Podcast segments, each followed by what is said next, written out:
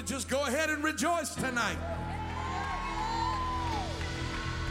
Get happy all over again. Get excited all over again. The old timers would say, when I think of the goodness of Jesus and all he's done for me, when I, another writer said, when I look back over my life and I think things over, I can truly say that I've been blessed. I've got a testimony. Somebody take about 20 seconds right now and just give him a praise for what he's already done tonight. Give him another praise for what he's done. Thank you, Jesus. Woo! Hallelujah. High five somebody on the way to your seat. Tell him he's worthy. Tell him he's worthy, he's worthy, he's worthy, he's worthy. Amen. Woo. Just remain standing tonight. We're going to hasten to the word of the Lord in this house. If you want to grab your Bibles and go with me tonight to the book of Malachi, that's where you will find tonight's assignment and lesson. And while you're turning there tonight, I want to say uh, in advance thank you for your continued prayers concerning some of the families that were mentioned a little bit earlier this evening uh, and all uh, that we believe the Lord will do to bring comfort and clarity to these families. Amen. And uh, while you're praying for those needs that have been already mentioned, let's also remember to pray uh, for uh, Brother Ramirez and his family. Uh, his brother passed away last week. As a matter of fact, tonight they are out of state for the funeral. And uh, I'm believing that God will bring peace that passes all understanding to the hearts and minds of these families. Amen. And uh, so thank you in advance for remembering all of them in your prayers. And uh, I'm excited tonight to uh, get into the word of the Lord. As you know, we do as much as the Lord will allow. We will take Tuesday nights as an opportunity to teach and uh, dig into the word of the Lord on maybe a little more of an academic level uh, than we would in a Sunday morning or a Sunday night service. Somebody said that the only difference between preaching and teaching is one is telling it and one is yelling it. But preaching perhaps could be considered more inspirational centric, while teaching tends to be more informational centric. And so every preaching has a little bit of teaching in it, and sometimes the teaching has a little bit of preaching in it. Amen. But I want to get into the word of the Lord tonight, and we are going to talk about biblical principles of tithing tonight. Amen. Sister Tabitha was just warming us up when we gave tonight, and uh, it's it's a brand new year, and most of us take an opportunity at the first part of the year to reevaluate things, to make adjustments, to put back into order particular things, uh, to set ourselves up for a great new year. And oftentimes that should include us taking a look at our fiscal responsibilities and our stewardship. And uh, that begins with us honoring God with our substance. Amen. And so we want to take a look at that tonight. If you have your Bibles, grab those. I want you to grab your notebook, grab your phone notes. If you use your phone, just make sure you're taking notes and not texting. If you look over and see your neighbor texting, just stand up and go like this.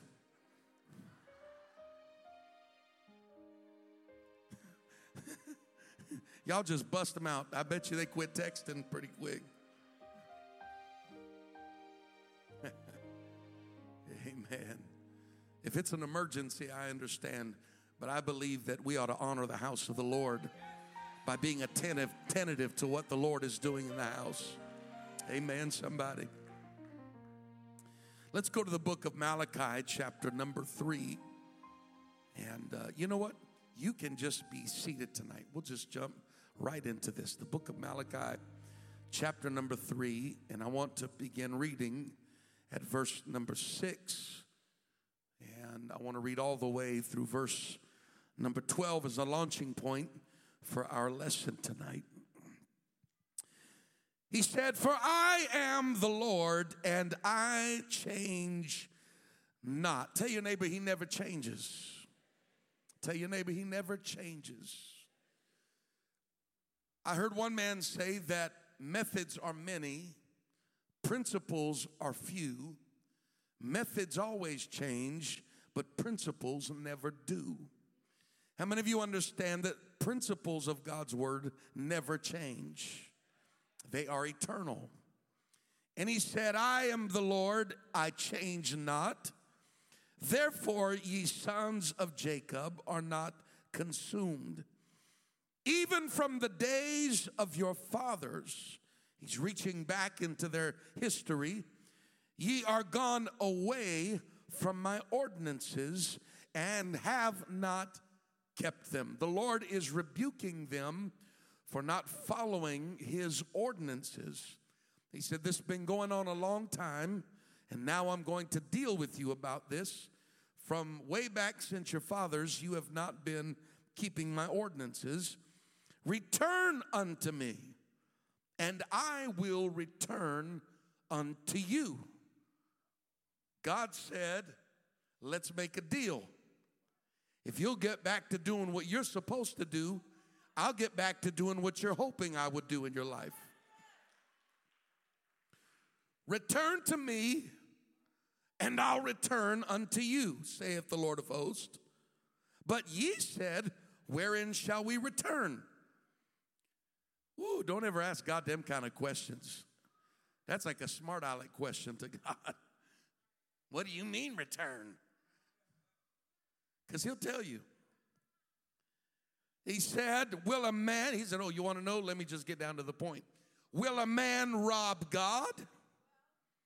Yet ye have robbed me. But ye say, Wherein have we robbed thee? In tithes and offerings. Now, this would let us understand that the tithing belongs to God. It doesn't even belong to us in the first place. You can't rob somebody of something if it doesn't belong to them. You can only rob somebody of something if you take something that belongs to them already. He said, But ye say, Wherein have we robbed thee? In tithe and offerings, ye are cursed with a curse, for ye have robbed me, even this whole nation. We got any robbers in the house? Would you just raise your hand if you're a robber?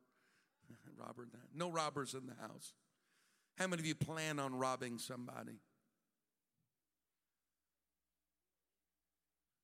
Now, I don't want anybody to raise your hand. Don't raise your hand, please. Well, matter of fact, I'm just not, I'm going to say it like this.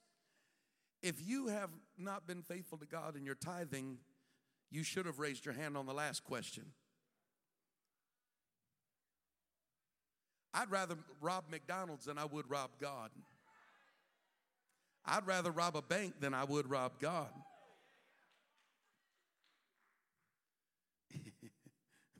Somebody said, Hurry up and read, Bishop. Verse number 10, he said, Bring ye all the tithes into the storehouse that there may be meat in mine house, and prove me now herewith, saith the Lord of hosts, if I will not open you the windows of heaven and pour you out a blessing, that there shall not be room enough to receive it. And I will rebuke the devourer for your sakes, And he shall not destroy the fruits of your ground, neither shall your vine cast her fruit before the time in the field, saith the Lord of hosts. And all nations shall call you blessed, for ye shall be a delightsome land, saith the Lord of hosts. How many of you tonight believe the word of the Lord when it says, Let God be true and every man a liar? Tonight's lesson is biblical principles of tithing.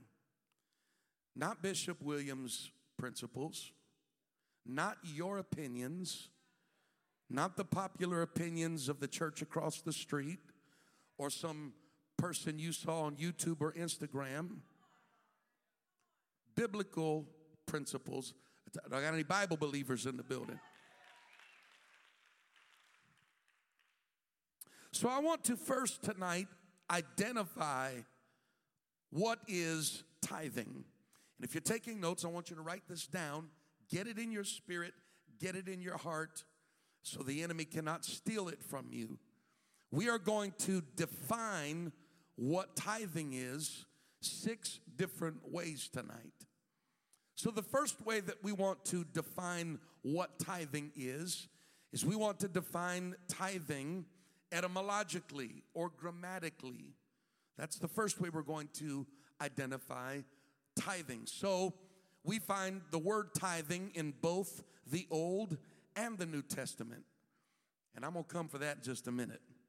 It's in the Old and the New Testament. And I want to take a look at it etymologically from both of these perspectives. In the Old Testament, when you read it in the Hebrew, get for me Genesis chapter 14, verses 18 through 20. Read with authority tonight. And Melchizedek, king of Salem, brought forth bread and wine. And he was the priest of the Most High God. And he blessed him and said, Blessed be Abram of the Most High God, possessor of heaven and earth. And blessed be the Most High God, which had delivered thine enemies into thy hand. And he hath given him the tithes of all. He had given him tithes of all. I want you to notice early on, and we're going to get back to this, that he tied giving his tithing to his testimony. That word tithing in the Old Testament in the Hebrew comes from the word deketos, or mm, uh, measra, rather, is the Hebrew word that literally just means the tenth. Tell your neighbor the tenth. The word tithing in the Old Testament just means the tenth. Now read for me the book of Hebrews, the New Testament, chapter 7, verse 1 through 4. For this Melchizedek, king of Salem, priest of the Most High God, who met Abraham returning from the slaughter of the kings, and blessed him, to whom also Abraham gave a tenth part of all, first being interpreted king of righteousness, and after that also king of Salem, which is king of peace, without father, without mother, without descent, having neither beginning of days nor end of life but made like unto the Son of God, abideth a priest continually. One more verse. And verily, they that are of the sons of Levi. Now who, consider how great this man was, verse 4 unto whom even the patriarch Abraham gave the tenth of the spoils. The word tithing, if you're taking notes in the New Testament, is the word deketos, and it's a Greek word that means the tenth. The English word that we find in our King James Bible comes from an old Anglo Saxon word that teoth, T E O T H E, that means the tenth. So, no matter how you want to begin the discussion, etymologically, grammatically, the word tithing all by itself identifies and means the tenth. The second way that I want to identify the term tithing tonight is mathematically. Not only does it grammatically mean a tenth, but mathematically it means 10%. Read for me in Genesis chapter 28, verse 22. And this stone, which I have set for a pillar, shall be God's house. And of all that thou shalt give me, I will surely give the tenth unto thee. I will give the tenth unto thee. Read Leviticus chapter 27, verse 30. And all the tithe of the land, whether of the seed of the land or of the fruit of the tree, it is the Lord's. It is holy unto the Lord. All the tithing, 10%, 10 out of 100, however, whatever level of math you made it to in school. Break it down to the lowest common denominator, whatever you need to do to make it make sense. It belongs to the Lord, it's holy. Amen? The third way I want to identify the term tithing tonight is scripturally. Read for me in Deuteronomy chapter 12 and verse number 6. You will find here that tithing is part of the law. Now, don't get stuck there because it's not only part of the law, and we're going to get to that in a minute, but it is part of the Old Testament law. Read Deuteronomy chapter 12, verse number 6. And thither you shall bring your burnt offerings, and your sacrifices, and your tithes, and heave offerings of your hand, and your vows, and your freewill offerings, and your firstlings of your herds and of your flocks. Read for me chapter 14, verse 22. Thou shalt surely tithe all the increase of thy seed, that the field bringeth forth year by year.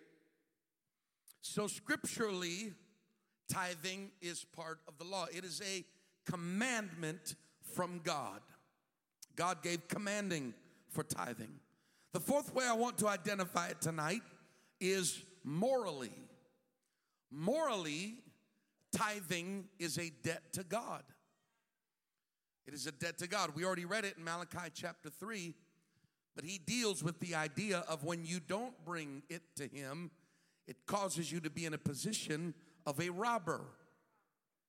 So, morally, it is a debt.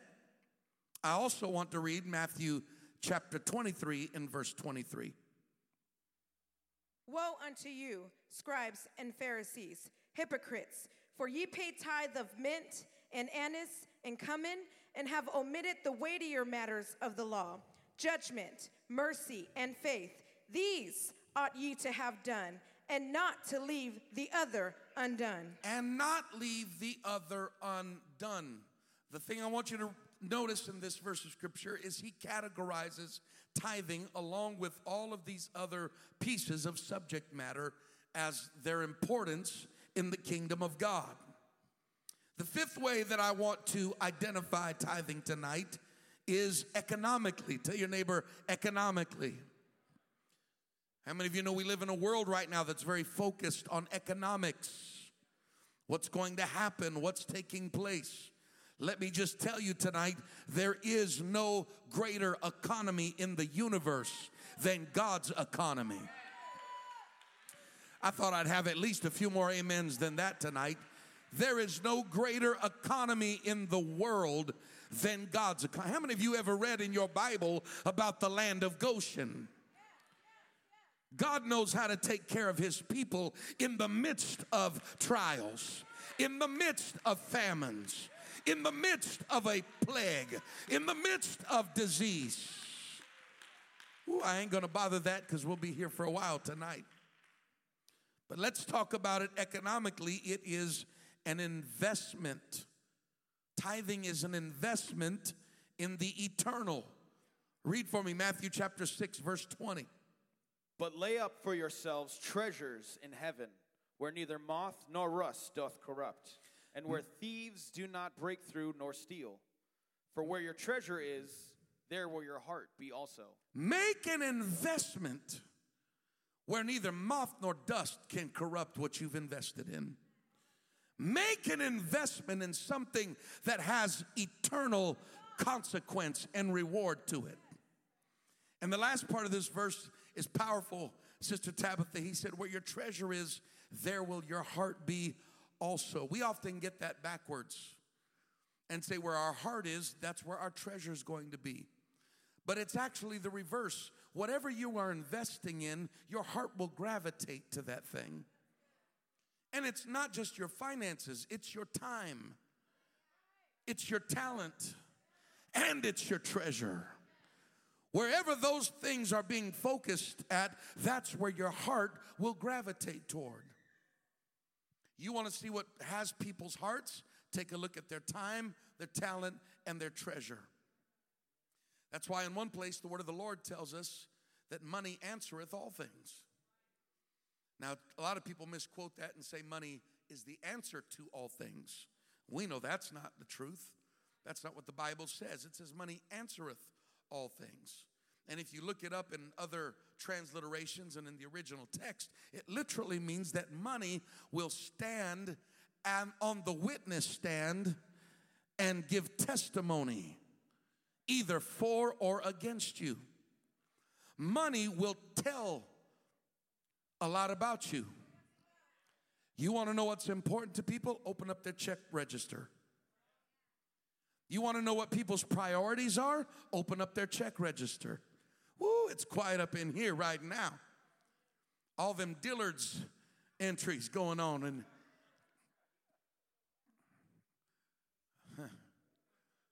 all that Applebee's and and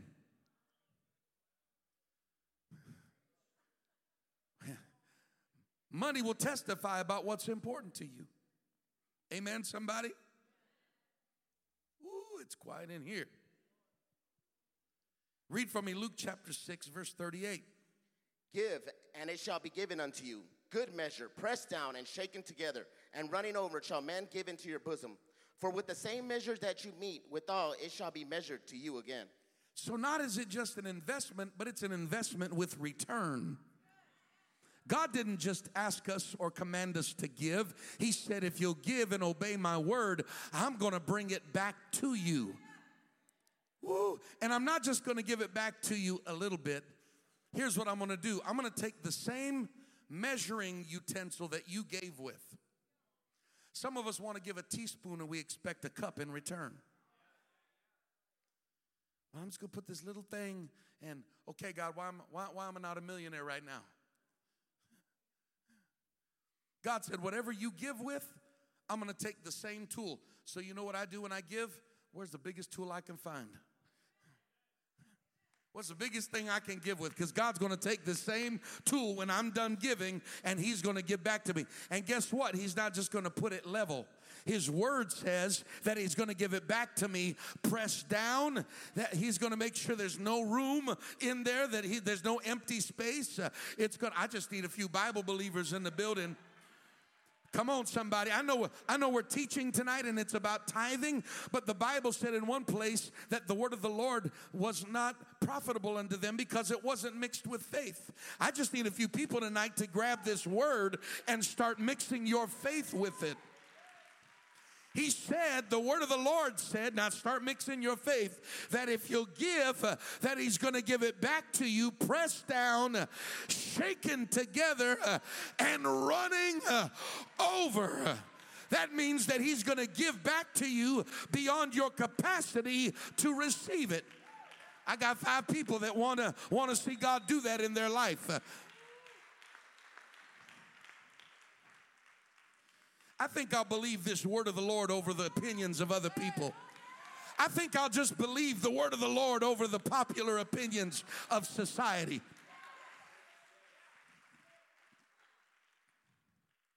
That's how he wants to do it. So, the next way that we define tithing is spiritually. Spiritually, tithing is a blessing. We already read Malachi 3 and 10.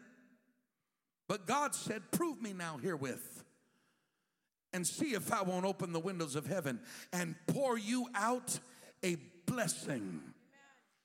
If anybody knows how to bless, God knows how to bless. Spiritually, it is a blessing. And so, by reflecting on these definitions of tithing, we begin to recognize how beautiful and powerful the truth of tithing is in the word of the Lord. Are you with me tonight? Are you taking notes tonight? Push your neighbor, tell him, don't you dare fall asleep. Don't you dare fall asleep. Now, let's answer this question tonight. Where did tithing originate? Where did tithing originate? Now, let me say this on the outset because if you live for God long enough, somewhere somebody's going to have a discussion with you, or you're going to hear somebody say it on some foolish YouTube channel or somewhere, and somebody's going to say, Tithing was in the Old Testament. Tithing was under the law, and we don't live under the law no more. Now, I'm going to be nice to some of those people. Because some people just don't know, Brother Donnelly. They've never been taught. And they're just regurgitating information that somebody said to them. I get it. I'm, I'm, I'm, I, you just, you're in the most literal sense ignorant, not in a slanderous way. You're just unlearned. But then there's some people who want to use that as an excuse because of their, their robber status. Robbers are dishonest if you didn't know that by now. But you're about to find out that tithing did not originate under the law. Tithing originated before the law. It was incorporated into the law and existed when the law was fulfilled. So, where did tithing, remember, we're not talking about opinions, so get your opinion out of the way. We're talking about biblical principles. Amen? So, where did tithing originate? The first place that we find tithing, now, this is important because if you're going to be a serious student of God's word, you have to understand the principle of hermeneutics. What is hermeneutics? Hermeneutics is simply the process by which we interpret the word of the Lord. And so, one of the principles of hermeneutics is something called the law of first reference. And part of interpreting scripture is when you find something mentioned for the very first time in the word of the Lord, you will see that it is going to set a direction or a pattern that will hold true through the entire scripture. Such is the case with our subject matter tonight. And so, if you go back to the very first reference of tithing in the word of the Lord, Genesis chapter 14 and verse number 20 tells us that Abraham paid tithes to Melchizedek. Read for me. So then they which be of faith are blessed with faithful Abraham. Was that 14 and 20?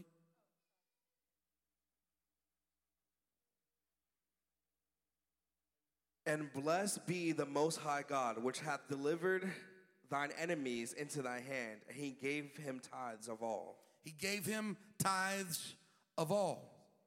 Now, what happens is when you go to the book of Galatians, you will find that the book of Galatians tells us that they that are of Christ are Abraham's seed. There is a bridge that is built from the Old Testament, and we're about to explore some of this, all the way into the New Testament, connecting the foundation of Abraham to God's New Testament church. All right, we're about to go there in just a moment. Genesis chapter 28, verse number 22. We won't read that tonight, but it says that Jacob promised God the tenth or the tithing of all that he earned. So these are examples of tithing before the law. Tell your neighbor this was before the law. Now, if you shift from before the law and we go to the law, you begin to find that tithing is incorporated and further solidified as part of the law. The law of Moses stipulated the what, the where, and the when of how tithing was to be given. In the tithe of crops from the land, if a part was redeemed by paying cash, one fifth of the value was added. When counting cattle or oxen or sheep, the tenth animal to pass under the rod was given to the Levites.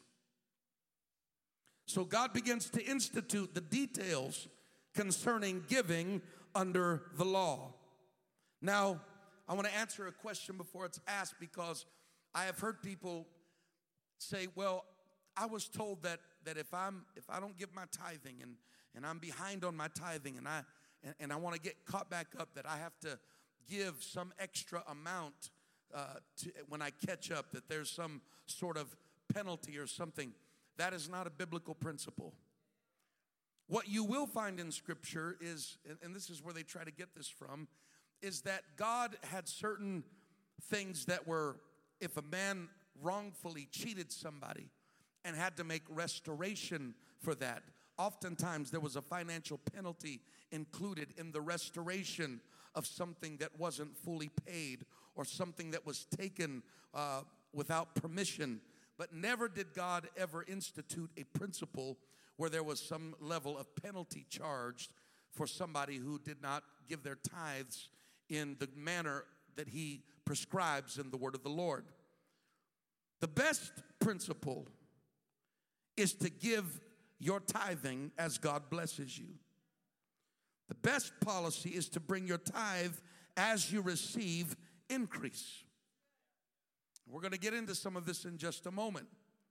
If for some reason we're delinquent, we should ask God to help us and then catch up as soon as possible. Refusing to give our tithes or never catching up when we get behind is wrong. And it should not be the practice of any Christian. God chose the tribe of Levi as a special group to care for the tabernacle. They were not to have an inheritance among the, their people, but they were supported by the tithes of the Israelites. Read for me Numbers chapter 18, verse 20 through 24 tonight. And the Lord spake unto Aaron, Thou shalt have no inheritance in their land, neither shalt thou have any part among them. I am the, thy part and thine inheritance, and among the children of Israel. And behold, I have given the children of Levi all the tenth in Israel for an inheritance for their service which they serve, even the service of the tabernacle of the congregation. Neither must the children of Israel henceforth come nigh the tabernacle of the congregation, lest they bear sin and die. But the Levites shall do the service of the tabernacle of the congregation, and they shall bear their iniquity. It shall be a statute for even throughout your generations that among the children of Israel they have no inheritance. But the tithes of the children of Israel, which they offer as an heave offering unto the Lord, I have given to the Levites to inherit. Therefore I have said unto them, Among the children of Israel they shall have no inheritance. So the Lord begins to give specificities. Here's how you're going to give it, here's why it's going to be given. Tithes were given and paid in the place that God designated. They couldn't just give their tithing anywhere in Israel.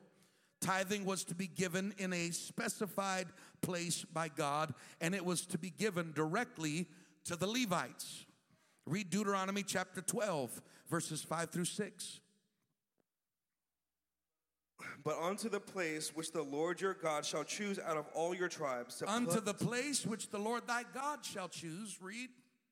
Out of all your tribes to put his name there, even unto his habitation shall ye seek and thither thou, thou shalt come.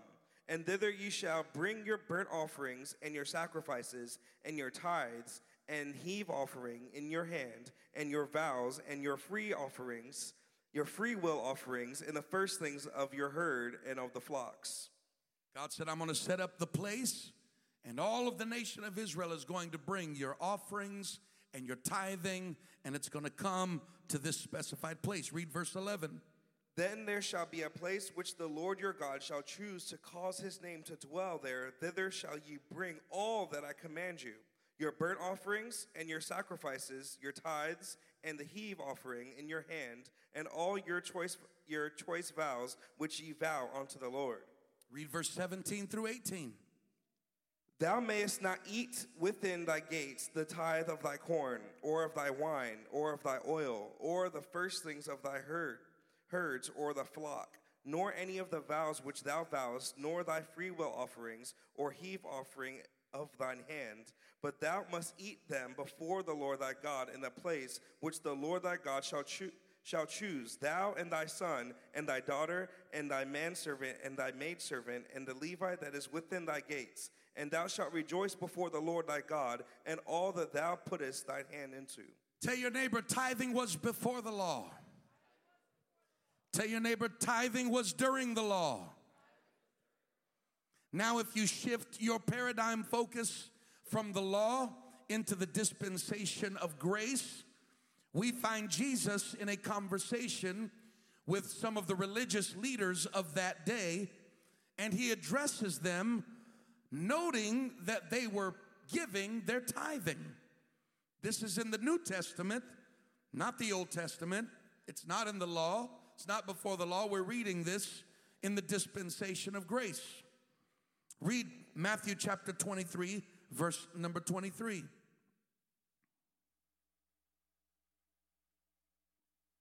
Woe unto you, scribes and Pharisees, hypocrites, for ye pay tithe of mint and anise and cumin, and have omitted the weightier matters of the law judgment, mercy, and faith. These ought ye to have done, and not to leave the other undone. So Jesus does not rebuke them for giving their tithe and tell them, don't give tithing. That's under the law, it's not required anymore.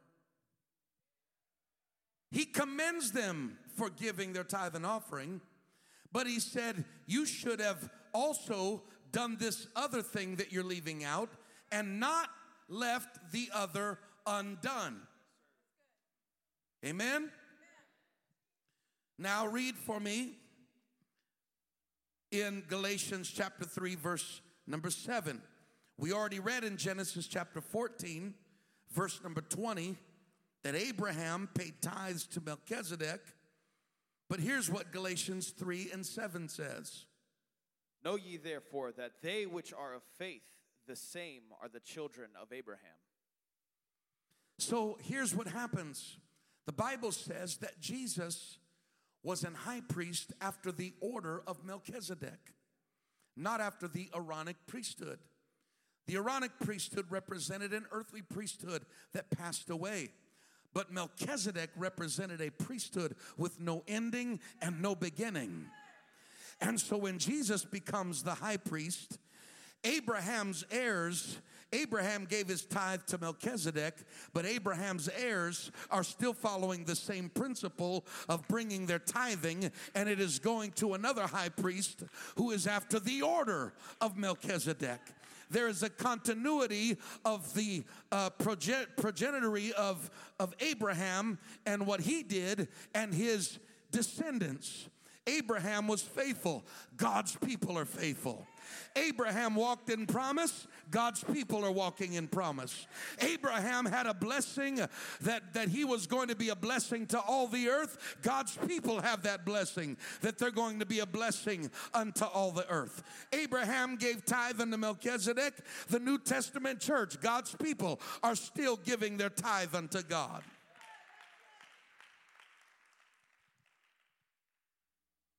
Read for me John 8 and 39. This makes it even a little more plain. They answered and said unto him, Abraham is our father. Jesus said unto them, If you were Abraham's children, you would do the works of Abraham. Woo! They used to like they like to brag about being Abraham's children. But they didn't always want to do what Abraham did. So God finally called them out on the carpet and said if you're going to be Abraham's children, then you better do what Abraham did. Abraham gave his tithe unto the Lord. Don't be running around singing that Donald Lawrence song, The Blessing of Abraham. You better be doing what Abraham did. Tell your neighbor, Abraham gave his tithe. Read for me Hebrews chapter 7, verse number 8. Now, before you read that, it's important to understand this background a little bit of the book of Hebrews. Hebrews, the key to understanding Hebrews is Paul the whole book of Hebrews is about greater things. It is Paul's revelation of the fulfillment of Old Testament type through Jesus Christ. So everything is a reflection of here's what the Old Testament was in type and shadow, and here is how Jesus fulfills this in the New Testament. And so he is making a statement here in his comparison of the Old Testament and those dispensations and the dispensation he is living in. And here's what he simply says read. And here men that die receive tithes. So you find even Paul in the book of Hebrews speaking about in his day, his dispensation, that people are giving and receiving tithes. But there he receiveth them, of whom it is witnessed that he liveth. Amen. Book of First Corinthians, chapter 9, verse 1 through 14. Paul gives an outstanding uh, exposition regarding the financial support of the ministry. Paul is going to the Corinthian church and he is preaching, and, and you have to remember that these churches are brand new churches and they're learning the, the statutes and the principles and the ordinances of God. And one of the things that Paul is dealing with in the Corinthian church is the very thing I'm preaching about tonight. And so he begins to talk to them in 1 Corinthians chapter 9 verse 1 through 14. Read for me. Am I am not an apostle? Am I not free? Have I not seen Jesus Christ our Lord? Are not ye my work in the Lord? If I be not an apostle unto others, yet doubtless I am to you. For the seal of mine apostleship are ye in the Lord. Mine answer to them that do examine me is this Have we not power to eat and to drink? Have we not power to lead about a sister, a wife, as well as other apostles, and as the brethren of the Lord and Cephas? Let me pause right there. What he is doing is he is addressing their questions about him living off of the resources that are given to the New Testament church. And the Apostle Paul is trying to let them see have I not given my life for delivering the gospel and the work of the ministry and the church? And so he is putting this into context for them. And here's what he finishes saying read. Or I only and Barnabas have not we power to forbear working, and goeth a warfare any who goeth a warfare at any time at his own charges? Who planteth a vineyard and eateth not of the fruit thereof? Or who feedeth a flock and eateth not of the milk of the, of the flock? Say I these things as a man? Say I these things as a man? Or say, or saith not the law, sorry, or saith not the law the same also? What he is saying is, am, is this just me talking, or am I speaking to you what the law says? Paul, ironically, is referring, The mouth of the ox that treadeth out the corn. here he is again quoting Old Testament scriptures that are under the law in order to establish New Testament principles. Read. Doth God take care for oxen? Or saith he it altogether for our sakes? For our sakes, no doubt, this is written that he that planteth should plow in hope, and that he that thresheth in hope should be partaker of his hope. If we have sown unto the spiritual things, is it a great thing if we shall reap your carnal things? If others be partakers of this power over you, are not we rather? Nevertheless, we have not used this power, but suffer all things, lest we should hinder the gospel of Christ. Do ye know that they which minister about holy things live in the things of the temple? Do ye not know that they which minister about holy things have or live of the things of the temple? And they which wait at the altar are partakers with the altar. I don't have time to get into this, but you start to study the Levitical priesthood and how God sustained them. Keep your place there. I, I want to talk about this for a moment because another popular thing you'll hear people say is, well, Paul, Paul just worked a regular secular job. He was a tent maker. He was a tent maker, but there is no scripture that says that once God called him and he was ordained into ministry, that he kept on making tents. He gave his entire life to work in the kingdom of God. He answered the call of God and gave everything to attend to the things of the altar. This is what he's explaining to them. Read on. Even so hath the Lord ordained that they which preach the gospel should live of the gospel. Mm-hmm. Is that all the way through 14? Yes, sir. Paul did not support himself entirely through tent making, as some might teach. As a matter of fact, in one place, Paul has dialogue through a written letter with the Corinthian church, and he begins to talk to them about how, in one place, he comes to them and he's laboring, and they didn't support him. And, and he has to address this issue because he tells them, while I'm serving you, another church is supporting me. Why is it, in other words, he's telling them, why is it that you can come and sit on a pew and be a consumer and never support the thing that you're eating from? How is it that you can come and enjoy the lights and the air conditioning and the pews and the parking lot and the sound system and all of the things that are taking place, being blessed by the word of the Lord, all these things, and yet you are not supporting the thing from which you are drawing from? Oh, it's quiet in here.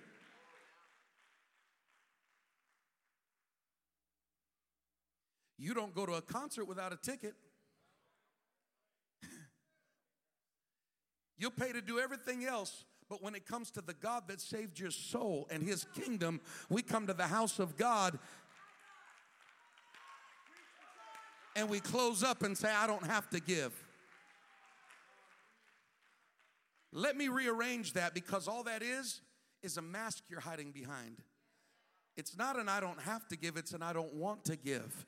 It's a heart issue, not a law issue. It's a heart issue, not a Bible issue. Oh, come on. It's a heart issue, not a theology issue. This would be a good time to get distracted right now and start talking to your neighbor. This would be a really good time right now to start chit chatting in the pew instead of paying attention to God trying to speak to you. Or to put your finger up and go to the restroom real quick right now. Woo! You know, the older I get, sometimes it just comes out, just whoop, there it is. That old, like that old apostolic song, whoop, there it is. Wait, that's not an old apostolic song. I'm sorry, Lord. That's... So here's here's Paul's conversation. Read for me 2 Corinthians chapter 11, verse 7 through 13.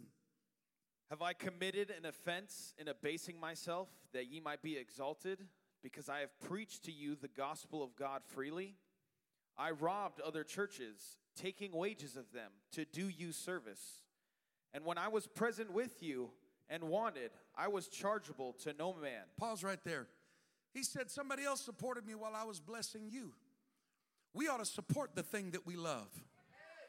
I'm just going to say it. We ought to support the thing that's blessing us.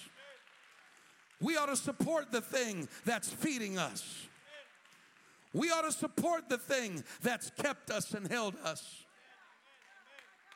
It's not anybody else's responsibility, it's our responsibility. Come on, somebody. It's our responsibility to, to bless the house and to support this house. Woo, this is good preaching tonight. Read. For that which was lacking to me, the brethren which came from Macedonia supplied. And in all things I have kept myself from being burdensome unto you, and so will I keep myself. As the truth of Christ is in me, no man shall stop me of this boasting in the regions of Achaia. Wherefore, because I love you not, God knoweth.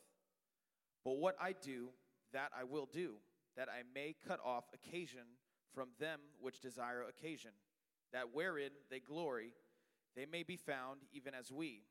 For such are false apostles, deceitful workers, transforming themselves into the apostles of Christ. What he's saying here is, I'm doing this because I love you.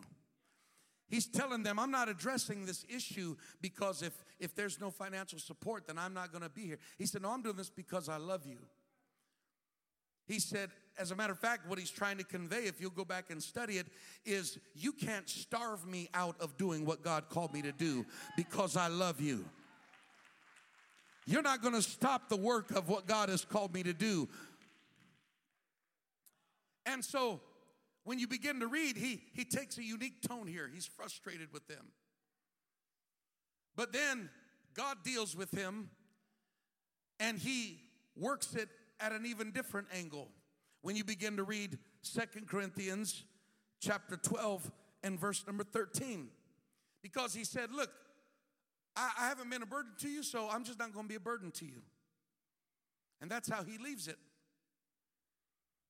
You don't want to give, then, then just, I guess you ain't going to give. But God deals with him and read, read what he says in Second Corinthians 12 and 13.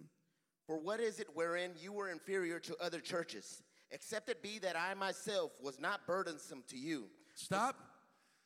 For what is it wherein ye were inferior to other churches? What is it that made other churches maybe better than you? He said, The only thing that made them better is that I, I, I didn't let you take care of me. I wasn't burdensome to you. I, in other words, he said, I didn't stand my ground with you and tell you giving is what's right. Instead, he just took the easy way out and said, Well, we'll just let this other church take care of it. He's rethinking the fact that the Macedonian brethren supported him when really he should have looked at the church and said, Hey, y'all got to start giving to support what's going on in this church. It's not the Macedonian church's responsibility.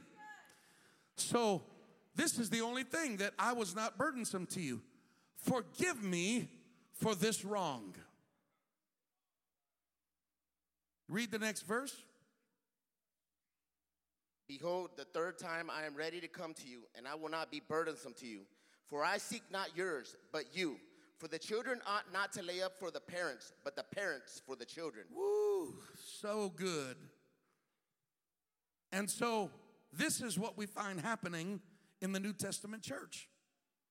Tithing was a principle by which the New Testament church was able to move and operate and to do ministry.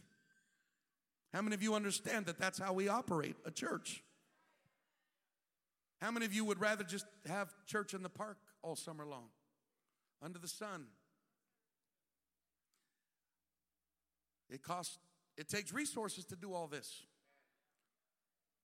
It takes resources. And God forbid that that's the testimony of any of the people in this house. That this is where I go, this is where I'm blessed, this is where I'm fed, and yet I don't feed the thing that's feeding me. And I'm not supporting the thing that's supporting me. As we start this new year, I want to talk to some families in this church. You ought to make it your business at the beginning, beginning of this year to say, you know what? It's time to start putting God at the top of my priority list again. I'm not backing up one inch tonight.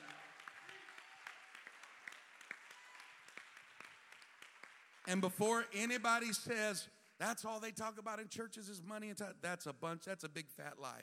You just ain't been to this church. I probably haven't preached about tithing offering in over two years. So that's a lie from hell.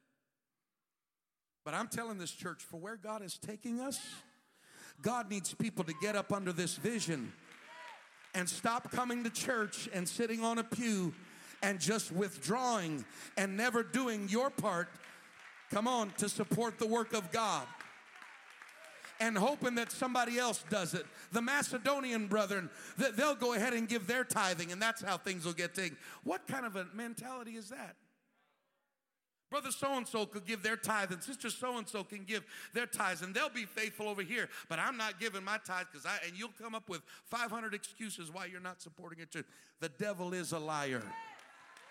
It's time for you to get up under God's promise in your life it's time for you to grab a hold of the Word of God in your life uh, and say, All right, God, I'm stepping under this fountain of blessing. God, I'm gonna quit. I'm gonna quit letting a spirit of greed have a hold of me. A spirit. Come on, somebody. I'm preaching. And I'm gonna be a part of what God is doing. I'm gonna tell some of you families it's time to set your house in order. And part of setting your house in order and getting your, your finances in order is putting God first and reestablishing in your life the principles of first fruit in your life. God's not asking you to give your entire paycheck to Him. the government takes more money from you than God asks for. And they don't ask you, they take it from you. And if you don't give it, they'll throw you in jail. And y'all ain't standing on the steps of the White House protesting paying taxes to be an American citizen. I hope you have more love for the kingdom of God than you do loyalty to the country that you live in. It's quiet up in here, that's all right. I don't see you every week with that check going back to your boss saying, Give me my taxes. That's my money. I, I earned it. I worked hard for it. Give me my money back. I'm more privileged to be a citizen of heaven than I am a citizen of the United States of America.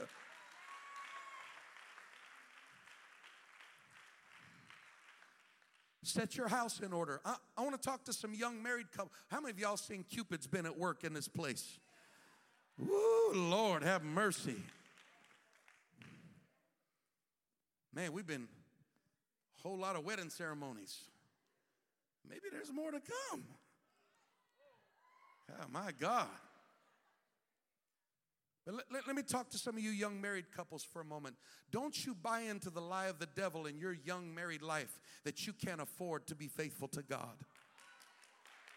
Don't you, don't you let Satan trip you up and get you in a snare of having holes in your money bags right off the bat because you didn't learn how to put God first in your life. You better establish very early in your life that everything you have is because of Him, not because of you. Come on, I, am to preach this for a moment. The word of the Lord says, Cursed be the man that trusteth in the arm of the flesh. I get up every day and I go to work and I work hard, and that's why I got money, and that's why. Boo! You better back up a moment. The only reason you woke up this morning wasn't because of your alarm clock. It was because God saw fit to give you another day to live. The only reason you've got the faculty of your limbs and your lungs and your mind uh, is because God has kept you. Now, the world uh, won't recognize their creator, uh, but you've been born again. Uh, you've got the Holy Ghost. Uh, you've got to walk with God. Uh, you've got a relationship with God. We don't think like the world thinks. I've got revelation that I'm not here because of me. I've got revelation that I'm not a self made man man. I'm a God made man. I'm not taking glory for what I've got. The Bible said, no flesh shall glory in his presence. Uh, whatever I've got, baby, uh, to God be the glory. Uh, I've got a roof over my head uh, because of the God that I serve. Uh, I've got a job to go to uh, because he's Jehovah Jireh. I've got clothes on my body uh, because he sees uh, the sparrow fall uh, and he knows what I have need of. I got food on my table not because I worked overtime, but because God gave me strength uh, and God allowed me. Come on, you got to get the devil under your feet uh, and get your carnal mind under your feet uh, and make your money bow at the altar. No man can serve two masters. Uh, he cannot serve God and uh, mammon. Ain't that funny? Out of all of the gods of this world he could have named, uh, he put money at the top of the list. Uh, either you're going to make money serve God uh, or you're, you're going to bow at the altar of your money. You got to command your money what it's going to do. You're going to bow to God. I, I'm supposed to be teaching. I'm supposed to be teaching. That's arrogance and pride. I did this myself. I got this myself. Look what I got. Look what I did. Look what. No, no, no, no, no, no, no, no, no, no. Look what the Lord has done. Look what the. And because this is all God, I'm going to honor him with my first fruits. Because this is all God, I'm going to honor him with my first fruits. I'm sorry, I didn't mean to get off on all of that. But I'm preaching to some of you young married couples. If you want to be blessed and you want to see God sustain you, some, some of y'all think you know what blessing is. And I'm going to tell you right now, you ain't seen nothing yet. If you'll do it God's way, you ain't seen nothing yet. I just need a few people that are witness in the building. You ain't seen nothing yet. And if you think that money is the only definition of blessing, uh, you're out of your mind. Uh, you know what? I got dear friends of mine uh, that are burying a 19 year old son uh, tomorrow night, uh, and my two boys uh, are still here tonight. you know what that is? that's a blessing. my God, that's a blessing. January of 2020, uh, a car hit my son's truck uh, and rolled it two and a half times and crunched it like a soda can. And he walked out with nothing uh, but bruises and scratches. You know what that is? Uh, that's a blessing. Here's my tithing, God. Uh, here's my offering, God. Uh, I'm building an altar of devotion to you. Uh, I'm laying up treasures uh, in heaven. Uh, one day, uh, I believe God will look just like He did in the book of Acts and say, Hey, what's that memorial that's coming up before me? what's that man? you know what he did? The Bible says that he gave alms and he prayed. and the Lord saw that come up before him as a testimony into the throne room. And God said, I, I got to answer his prayer. What's he been praying about? What's he been seeking me for? Look at what he's given. Look at what he's given. Look at what he's. Come on, somebody. It's time for you to get going uh, and building some altars. Uh, one of the most important things uh, you'll put in your family uh, is an altar of devotion. Uh, our time, uh, our talent, and our treasure. it belongs to you, God. there's going to come moments in life that it's going to be that altar of devotion that causes God to look at some angels and say, hey, you need to get down there because this has been a faithful person. you need to get down there and answer their prayer. Uh, you need to get down there and, and intervene on their behalf. Establish it while you're young. To some of us saints that have been living for God a while, and we've quit being faithful in our tithe and offering. Come on. God's waiting on you to get your act together. Is, it, is this all right tonight? I'm going to add something to that. This church is waiting on some of us to get the act together because vision requires provision. I said, vision requires provision. I'm not dependent on somebody else to support the work of God. I've got a personal responsibility to do my part. I'm not dependent on everybody else to give and hope that everything works out. No, I've got to walk with God. He's done too much for me.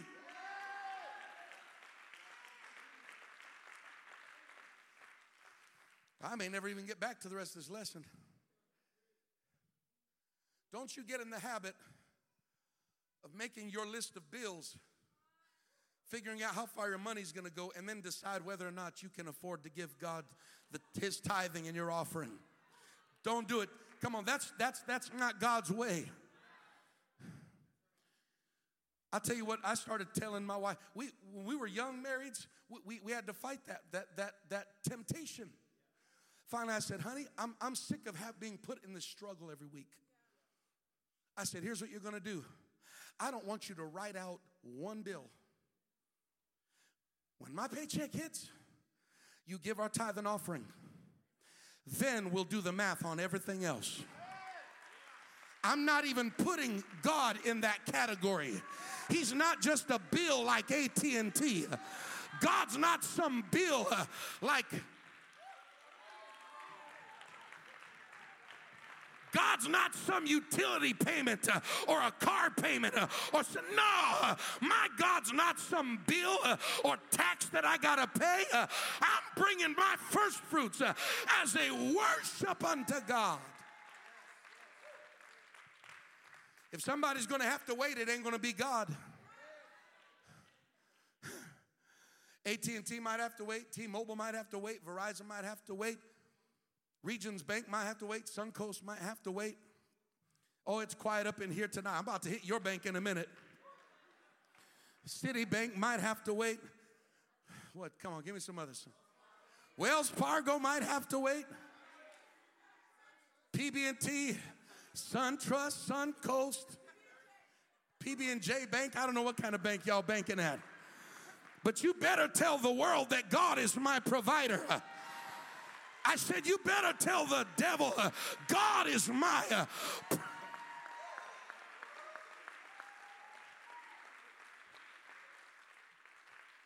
and if you'll start being faithful in your tithe and offering, God will give you the wisdom to start being fiscally responsible so you can take care of all your bills like you're supposed to.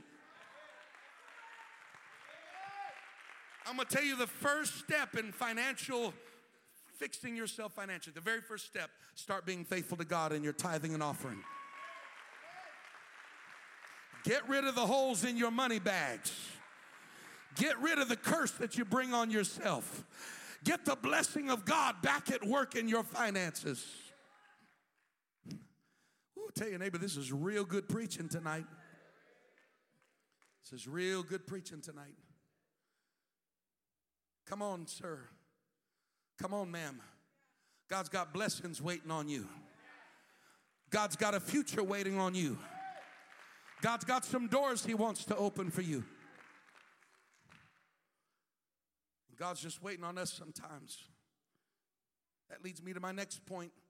If you're still taking notes, tithing is worship unto God. Music comes, so they think I'm closing. Tithing is worship unto God. Giving our tithe or paying our tithes should not be a dreaded task, but one of worship. The word of the Lord tells us, 2 Corinthians 9 and 7, you don't have to go there, I'll just, it says, God loveth a cheerful giver. Tell your neighbor, God loves a cheerful giver. Tell your other neighbor, God loves a cheerful giver. If God loves a cheerful giver, he must despise a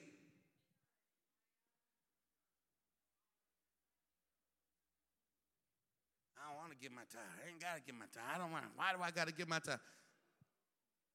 That's not what God wants. You shouldn't approach God like you're having to pay your taxes. You should approach giving your tithe like you're coming to an altar and saying, All right, God, I'm honoring you. This is my worship. How many of you know the word worship? Go study it when you get home. The word worship comes from the word worthship. It means to establish what something is worth. When you worship God, you are trying to express to Him what He means to you. And so, if God means nothing to you, then don't make your money worship Him. If God hasn't done it, then don't make your. But if God's ever blessed you, if He's ever kept you, uh, if He's ever been, then you had better get that money uh, and make it lift its hands uh, and bring it to an altar uh, and say, Lord, uh, I'm coming cheerfully. Uh, I'm, I'm, I'm come on, somebody. here's my worship. One of the most beautiful examples of this in Scripture is found in Deuteronomy chapter 26. What time is it? 902. That means it's 7 o'clock in Colorado. We good. All right, all right here we go. They, ain't- they ain't even started midweek over there for another 30 minutes. We're in good shape. As long as we finish before them, we're all right. Some of you went, heh, heh, heh, heh. That's a fake laugh. That ain't funny. Preach. Deuteronomy chapter 26. Read for me verse 1 through 11. I want you to hear this. Tithing is worship. And it shall be, when thou art come in unto the land which the Lord thy God giveth thee for an inheritance, Oh! Are you already setting the, the tone of this scripture? When you come into the land that the Lord gave you, you didn't get it, God gave it to you. Come on, somebody. God gave it to you for an inheritance. When you come up in that land, read. and possessest it, Uh-huh. and dwellest therein, that thou shalt take of the first of all the fruits of the earth, Take first of all the fruits of that land that God gave you. Mhm. which thou shalt bring of the land that the Lord thy God giveth thee, Uh-huh. and shalt put it in a basket, Put it in a basket. and shall You go. know, what, you know what that is? That's a New Testament wallet. You read Deuteronomy when he says, I'm going to bless your basket and your storehouse. That's your wallet and that's your bank account. Put it in the basket. and shall go Get, un- get that get that first fruits, put it in your wallet, and what are you going to do with it? and shall go unto the place which the Lord thy God shall choose to place his name there. Go to the place, get to church. where God's put his name, where God called you to assemble, and what?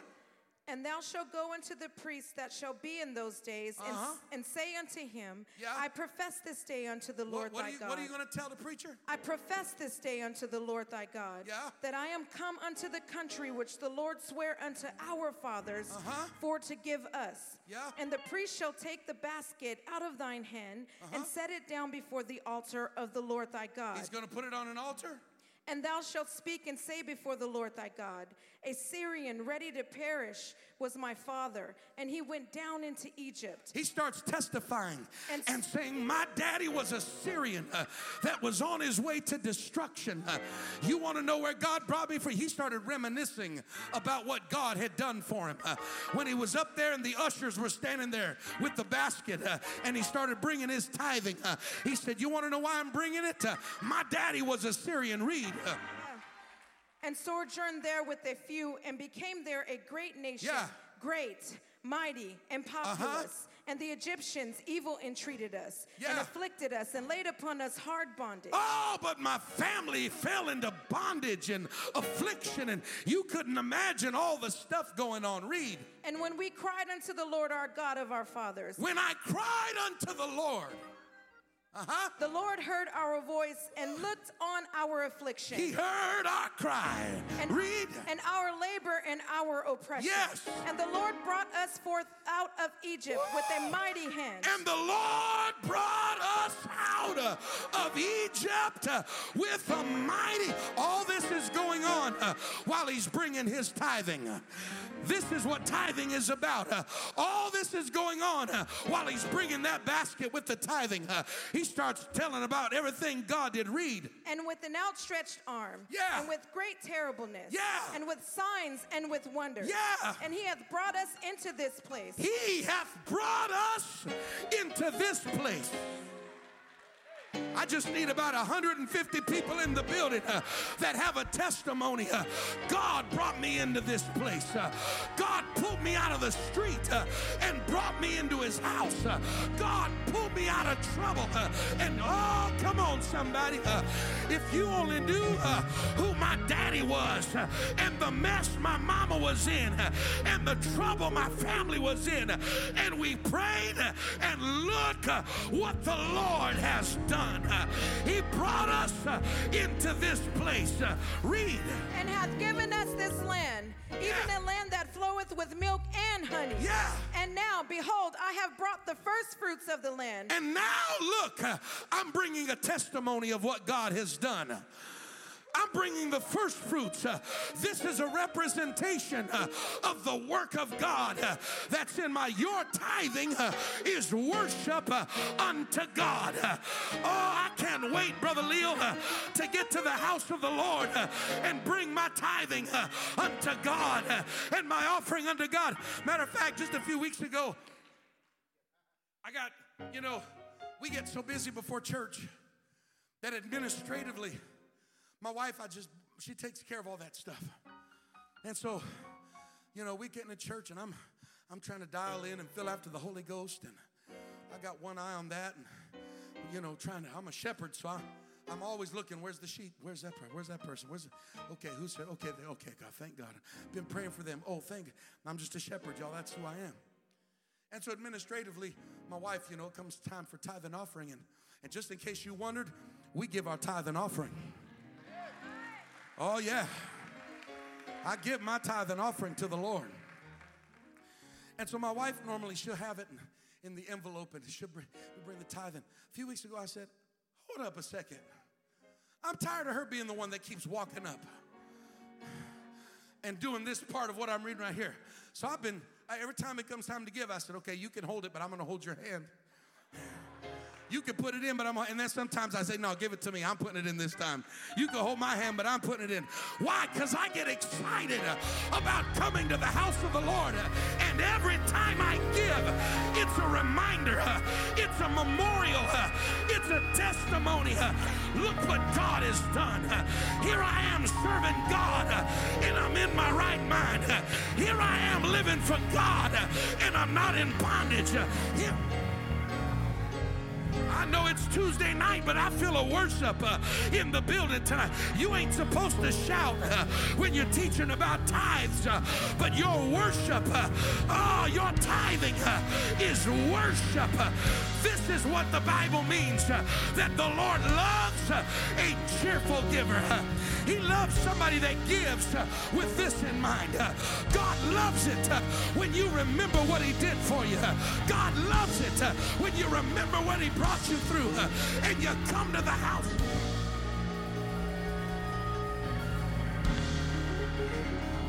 Woo! I'm gonna have to finish this lesson another night. Read on.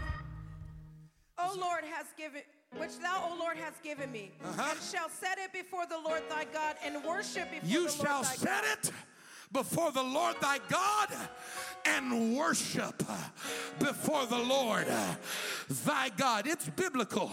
When we have music playing um, while we bring our tithe and offering, uh, that's not on accident. Uh, we're setting an atmosphere of worship uh, when we bring our tithe and offering. Uh, you ought to get a whole different mentality uh, when you get to the house of God. uh, and when you get out in that lobby and you grab one of those envelopes, you ought to start paying. You know what you're doing? You're preparing your worship. Uh, here's my worship. Uh, here's what I'm bringing to the altar. Uh, and that thing ought to sit in your pocket. Uh, and when the music plays uh, and it's time to come, uh, there ought to be something in your step that says, I got a testimony. Look what God has done. I'm honoring the Lord with my substance. I'm honoring the Lord with my giving. Read verse 11. And thou shalt rejoice in every good thing which the Lord thy God hath given You shall rejoice in every. everything that the Lord has done for you. Don't you leave nothing out. Uh, he woke you up, uh, rejoice. Uh, you got up and you had food on the table, rejoice. You dressed yourself, nobody had to change your diaper. Re- you didn't kill your coworker at work day, rejoice.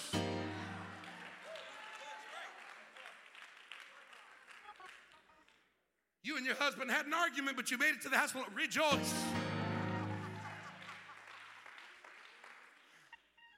The kids wrecked the car, but thank God they're still alive. Rejoice.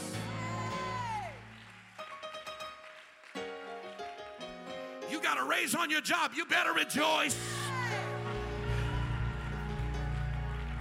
Come on, you got to learn how to rejoice in every good thing which the Lord God hath given unto thee. If he hasn't done anything good for you, then don't rejoice. Sit in your pew. Withhold. You're not hurting God. You're missing out on what God has for you.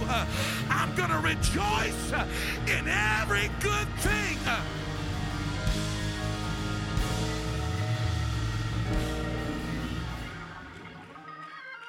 All that happens while he's bringing his tithing. That's what tithing's about, Brother Cornelius. Tithing ain't about what I have to do, it's about what I get to do. Some of us have never graduated from Egyptian thinking. This is the year of crossover.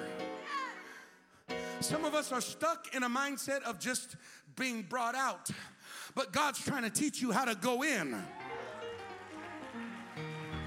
Come on, God's not just bringing you out, He's trying to teach you how to go uh, in.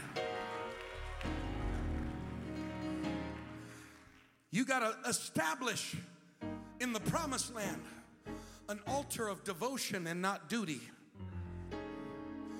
David had to build an altar and he went to the king, and the king said, Hey, you're the king, man. Here's all the stuff you need. Don't worry about paying the tab. I got it. It'll be my honor to do it. You know what that was? It was the easy way out. I don't know. The Bible doesn't tell us. Bible doesn't tell us. But I don't know that God would have honored what he was about to do. Because it wouldn't have been his altar. It would have been somebody else's altar. I refuse to come into church and worship around everybody else's altar and not have one of my own. You know what? Everything Everything around you, everything God's doing is a result uh, of people giving at an altar. Come on, somebody. It's a result uh, of people uh, building altars unto God. And I refuse uh, to come to church uh, and dance around uh, and be a part of a church. And I haven't even built an altar myself. And I haven't even given God my tithing. And my, no, no, no, no. Not this year, devil. This year I'm crossing over. I didn't just come out of Egypt. God's got a promise waiting on me. God's got a blessing with my name on it. God's got miracles. Oh, I just need a few people right now that are ready to cross over tonight to jump out of your pew, run to this altar with your hands lifted, and let God know tonight it's time for me to be a cheerful giver. It's time for me to straighten up, get it together, and I'm going to bring what God has given me. Come on, somebody, I know it's Tuesday night, uh, but we ought to take just a moment right now uh, and give God some praise. Uh. Come on, somebody ought to lift up your hands. When you think about what God has done, come on. Come on. Come on, come on. My time for God's favor. My time to be blessed. Come on. My time for God's favor. My time.